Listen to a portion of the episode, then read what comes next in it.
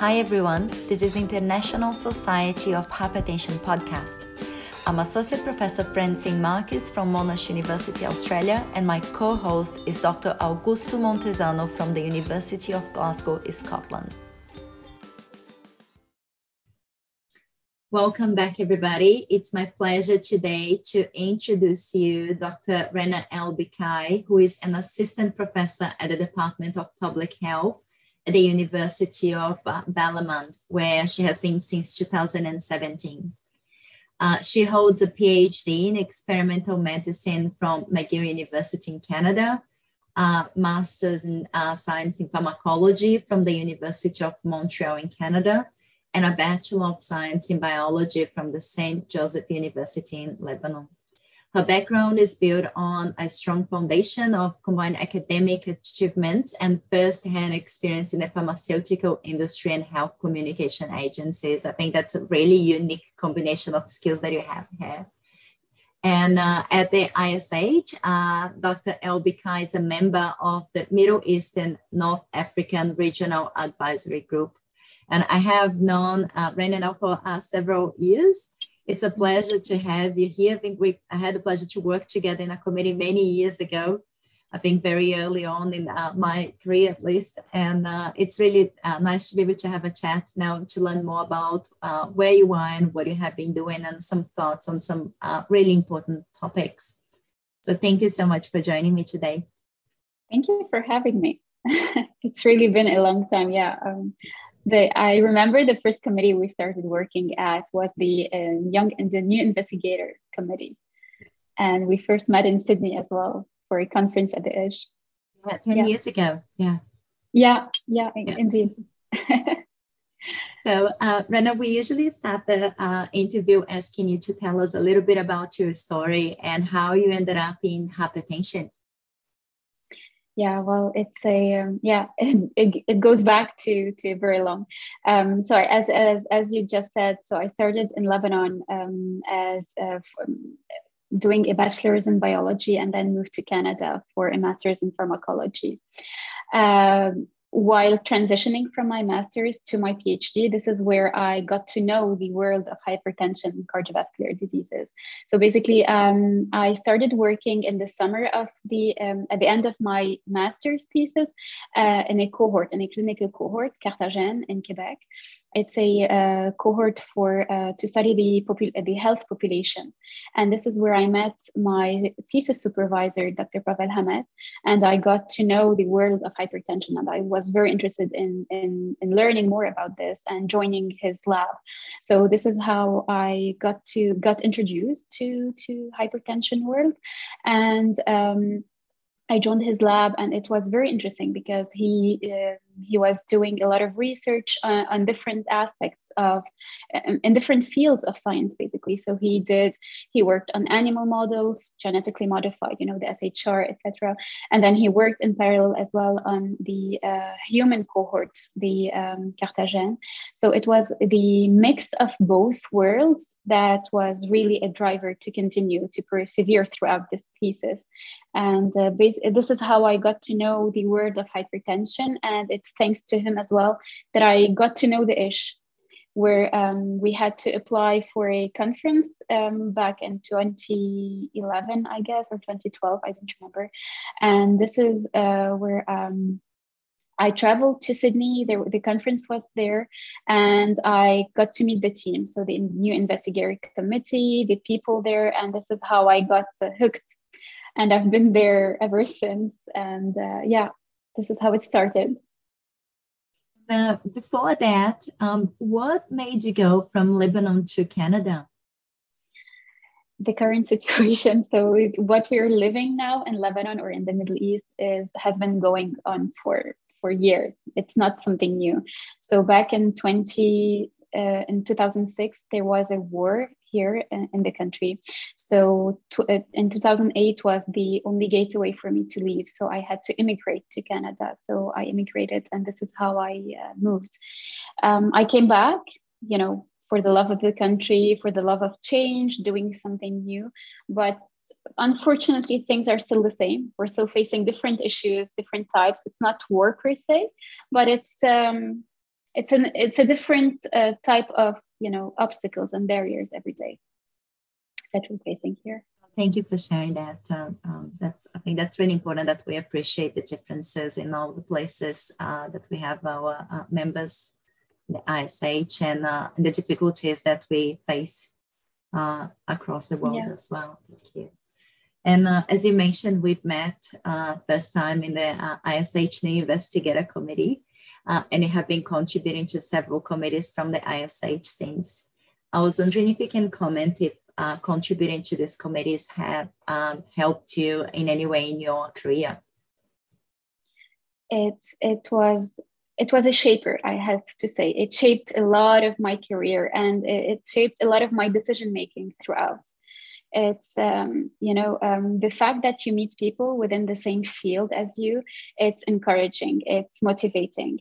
And to meet people within that same um, age group as you as well this helps a lot.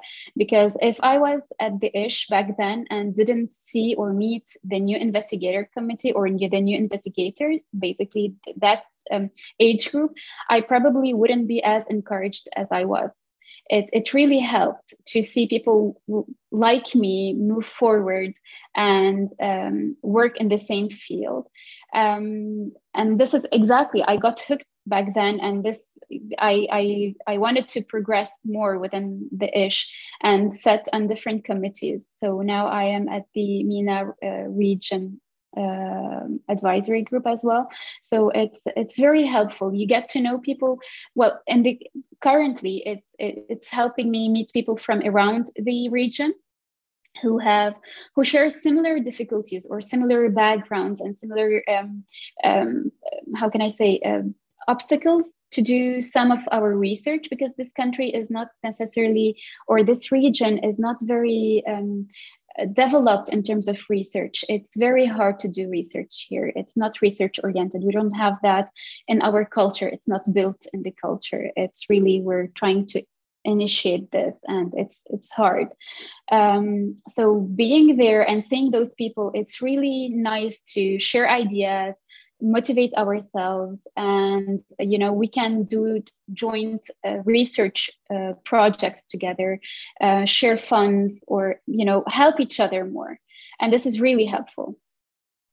I think this is uh, so important to have that community that is uh, like-minded exactly. and uh, and particularly within the regions that people that are facing similar difficulties that you can talk about and you can come up with new solutions yeah. Yeah. It's really helpful. Mm-hmm. and uh, uh, a big focus of our podcast is about mentoring. So um, my first question to you about mentoring is if you can define your mentorship experience in one word. Well it's not the best word that i will use but my mentorship experience was not that good. I um, i guess i yeah. I'll stop at that Okay. Um, but do you think mentoring is important? It's very important. And it's very important to know when to get the mentorship or when to get help. I started uh, my mentoring was very early on. I was still a PhD student and I didn't know how to benefit from that, from that experience. I didn't know how to um, go about this mentorship scheme. Um, and I think it's very important, uh, especially at the start of the career, you know, when you're starting. And I noticed that I needed a mentor um, at the beginning of my career now like being appointed at the university it's it's um, it was um, it's very important. It's nice to have someone to ping pong your ideas with to share um, experiences and to have the, this advice you know when to do when to the, do the big jump or when to apply to that grant or if this is too much at this moment or if you need to take it slow at the beginning and then you know increase your size the size of the team etc so um, it's it's very important in in one's career, especially in research. I yeah. Yeah. And what is your mentoring style? And can you give us any examples of ways that you have now helped your mentees? It's a very uh, I, I, like that question because i was trying i was thinking about it. How do what's my mentoring style I, I don't know. I don't know how to describe it. And then at the end of my thinking i i'm like okay it's probably freestyle there is no in per se. It's just that uh, my students know or my team knows that you know the door is open whenever they want to come and discuss things. It's i'm there i'm, I'm gonna help. Uh, with the best of my abilities. I might not know everything that they want to know or they they ask for but mm, you know together we can do so much. So um, they can they can come in at any point. It's really freestyle. Yeah they they come in they ask i can help it's good yeah, that's wonderful. Not, uh, yeah. And what traits do you think a good mentee has? I've encountered a lot of different types of mentees and one of the striking types are the or the most interesting types are the people who are very curious who are very eager to learn and they come into the lab and they don't feel it's a chore they don't feel that they are obliged to do this you know they come in by choice. And this is very uh, motivating for me as well. It's motivating for them for me and the team because they come in and they do it out of passion. It's not out of you know they have to do this to get their degree. They're just doing it to know more to learn more. And this is a um, it's a virtue in this kind of students or mentees. Um, and i encourage well it's very encouraging basically to have this kind of perseverance motivation that they have to to continue their uh, to do their research. No absolutely. I couldn't agree more that uh, we as supervisors we can tell a big difference between the students that are there because they want to be there and those that are there just to tick a box. Yeah. Yeah exactly exactly. And uh, and they will do much more and they will um, give you ideas basically as well you know you'll get ideas for new projects and you can push forward more and um, yeah they can become collaborators as well. I have an, a student who's who's who's now became my collaborator. He was oh, a beautiful. student and now yeah. yeah yeah it's it's nice. Yeah no that's beautiful. It's uh, uh, it's so nice to see that uh, friendship and collaboration that goes beyond just the supervision um, with time as well. So yeah that's lovely and um, sometimes it's really hard for our students and our postdocs once they finish a, a degree to move on and find a, uh, another place. Do you have any advice for them on how they can identify a good training environment? Um, yes and no. I'm not um, well. Uh, a good training a good training environment has to be a in my opinion, a good established lab. You know, it's a, a lab that already has projects that are running. They have maybe some sort of funds where they don't have to struggle to start to, to have this first step in the in that domain. And then they can work together with the professor or with the head lab to to move things forward. Um, it's um, it, it should it needs to be an environment where it's um, safe for the student or for the um, postdoc or the new researcher to express his ideas, to um, be able to um, uh, work on his, um, how can I say it? Um, you know, to pursue his ideas, to push things forward more, to have that ability to do so. And it's not something that is rigid and it's fixed. Because for for a lab to grow you need to have more people and more ideas new fresh ideas. So whenever someone joins they probably have their own uh, baggage. They have their own ideas. And it's really um, it helps in the flourishing of the lab so having that kind of um, i put it in between brackets freedom in the lab to express and to be able to to to do things is it's it's really important this this is a um, it's a key for a good training environment Absolutely, and, and allowing them to discover uh, and move to the direction of the science and not necessarily with the hypothesis that we started in the beginning. Exactly. That, yeah, that, that's really crucial. Yeah. Exactly. Yeah. Yeah. No, lovely. Um, and how, uh, and that's something that I always ask people because that's something that uh, I face a lot. Is um, I find a lot of people very intimidating And particularly when we go to conferences like the ISH that we uh, seeing people face to face and we want to go and say hi to someone, uh, I find that really difficult to do.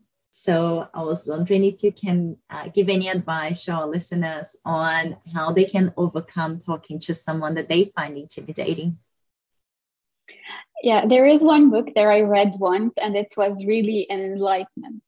So, um, and it helped me see this from a different perspective. I am intimidated. I used to be intimidated as well, similar to you. I guess it's the case of every you know new new new researcher or a student going to meet professors who are very well established in their career and you're like ah how, how am i how am i gonna go um, and say hi or talk to them etc so um, the thing that that helped me most is to think about the person in front of me as a human. You know they are humans they have families. They have their happy moments sad moments. They get angry. They get sad and all those. Similar to me. So we've basically shared similar human experiences. Just saying that this is a human then it, it, it kind of soothes things down you know just talking to him okay he's another human being that i'm talking to. It's not the title or the um, whatever um, the career that i'm talking to it's the human that i'm talking to. And they could be funny at the end of the day you know talking to them just normally you you discover that you know it, it's it was not worth being intimidated or anxious to talk to them. It's uh, it could be very friendly no, great that's a great suggestion thank you and moving on, uh, another topic that we uh, always like talking about is diversity and inclusion. And I know that uh, we still face a lot of uh, issues. We're recording today on uh, International Women's Day. So yeah. Uh, it is a pretty important, yeah, pretty important day to be talking about this. So I was wondering if you can comment on what do you think that the biggest barrier around diversity and inclusion is and how we can change that. Happy Women's Day sister. uh, I think, yeah, gender gender difference is still one of the major differences that I, uh, at least I face in my in, in this part of the world, in this area. It's um, women are not encouraged as much to do so much as in the Western world. And I got lucky to start off my, you know, studies and career, my early career in, in Canada, where, where women are more equal to men, where you have the similar chances and opportunities to do things, to achieve things. Whereas here in this region, things are more tight. It's more, you know, um, squared, and you cannot go beyond certain barriers or certain limits. And this is um, very, um, how can I say, um, it does not help. It does not help a, a, a women researcher grow. There is, um, it's always men who go first and then women I, I think and I feel that gender barrier is one of the most, um, you know, the biggest uh, barrier. Gender difference is the biggest barrier in, in, in this in this area. Um, even with funding agencies, you know, you you there is a grant, you apply for grants, they see that it's a team of women. It's not that um, you know uh, males go first somehow. Uh, it's not necessarily in all the all the all the funding agencies or all the fields, but you feel that there is this difference, and especially that here um, in this part of the world, women take more uh, responsibility of families, etc. So you have lesser time to do research. So then you it falls back. You don't advance as much as you want as and as much as you can. Uh, compared to um, to to men um, the other thing as well that um, can can be a barrier is finding the good collaborators. Again so when um, i'll give you just the example of the committee that i sit in. For example uh, i discovered lately it's i noticed that i'm the only woman in that advisory group in the MENA region. And um, i um, at, the, at the first at the first sight of it it was intimidating. I'm like oh wow. It's wow. Uh, but then it's uh, great, cool. We need to have more people there. We need to have more women there. So if I can make it, other women can make it as well. But it's uh, just to give you a glimpse of how things are here. it's it's really gender based and even in, in conferences if you go to the conferences that we make the scientific meetings um, we see nowadays we're seeing a little bit more women in those conferences but it's still not as much as you would see in, in the uh, western world in the scientific meetings. I can only imagine like if here we already face a lot of like in countries such as australia we already face so many uh, issues with uh, gender barriers. Uh, i can only imagine um, the uh, barriers you would face there. And um, yeah i don't even know i don't even know how how you you get the strength uh, to keep going and to try to push for changes when it is so hard. You have to you know it's um, you have to if you want to do this you'll just persevere. You'll you'll do whatever it takes to to get to what you want. And this is what i um, this is what i've been doing. I have to i'll do it. Let's do it. So, well done. it's not well easy, done. i really admire that. Well done. Thanks. Yeah and do you have any advice for women in research? Yeah um, try um, how can i say? Try to make a balance between career and whatever other um, commitments that you have family or whatever. But um, do what you want to do in terms of your career and don't be um, uh, don't be limited or don't say that well i can't because i live here or i can't because culturally i cannot. We can. We have the mental ability to do this. We have the capacities. We have the proper education to do this. So we might as well you know fight for you know moving forward sit on you know committees do things. And um, i would just say persevere. It's uh, perseverance. Just do it and uh, we'll find a way. We'll get there at some point. It might take longer, but we will get there. Rana, my last question for you is about the impact of uh, COVID um, and uh, in research, particularly regarding our uh, junior researchers. Uh, I find, like with people that I usually talk to, including like my team, but people all over the world, that there has been a huge impact in terms of uh, access to uh, infrastructure, access to patients, access to, to the lab or samples or uh, even reagents uh, and funding. Um, I was wondering if you have any ideas of what we can do better to support our community, particularly our junior researchers in the years to come, to try to help them with the impact that they're facing now. Um, um, what some of the things that could be done i think you've already started doing a lot and but there is there is a lot that can still be be done. Uh, one of the things that I really admired, that I really liked, was um, the uh, networking session that was done online, basically after uh, the women, uh, the women, the women committee in hypertension. Uh, so they uh, we've done that networking session after the ish, and it was or during the ish event. I, I cannot remember properly, um, and it was very very enlightening, very helpful because you get to meet those people. If things you know, if you connected, if you clicked with some, or you heard someone who is interesting, you could contact them. And they seem to be very casual very friendly and um, you know it's uh, it was not intimidating at all. So um, yeah if we can do some more of that that would be lovely uh, to to to get in touch with people because we are all um, you know behind our screens and we're doing remote work rarely go to labs. And if you ha- you, you only go whenever there is you know permission to go to etc so um, to meet people is very hard nowadays like face to face meeting people it's very hard. So to do that through zoom and or remotely is is already a step forward.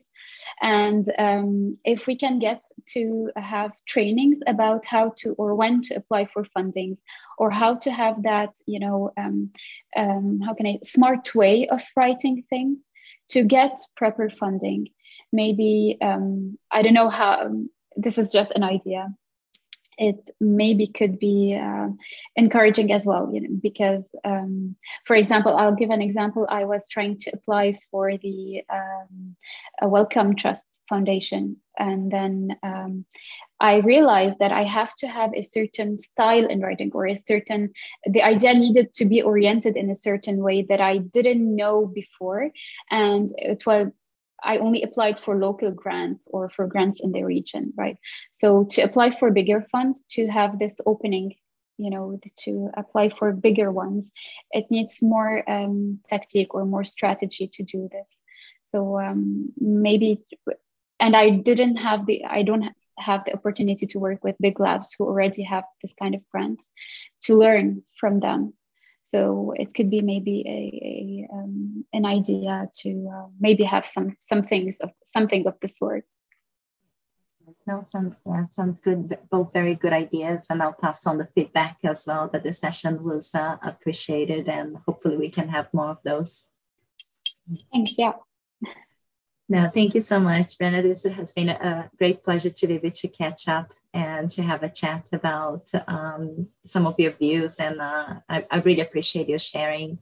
I think this is so important that we highlight the differences between regions and specific, uh, specifically some of the difficulties that some of our regions uh, face and ways that we can help to break down barriers. So thank you. Thank you. Thank you for having me. And I hope um, I benefited some of the uh, audience.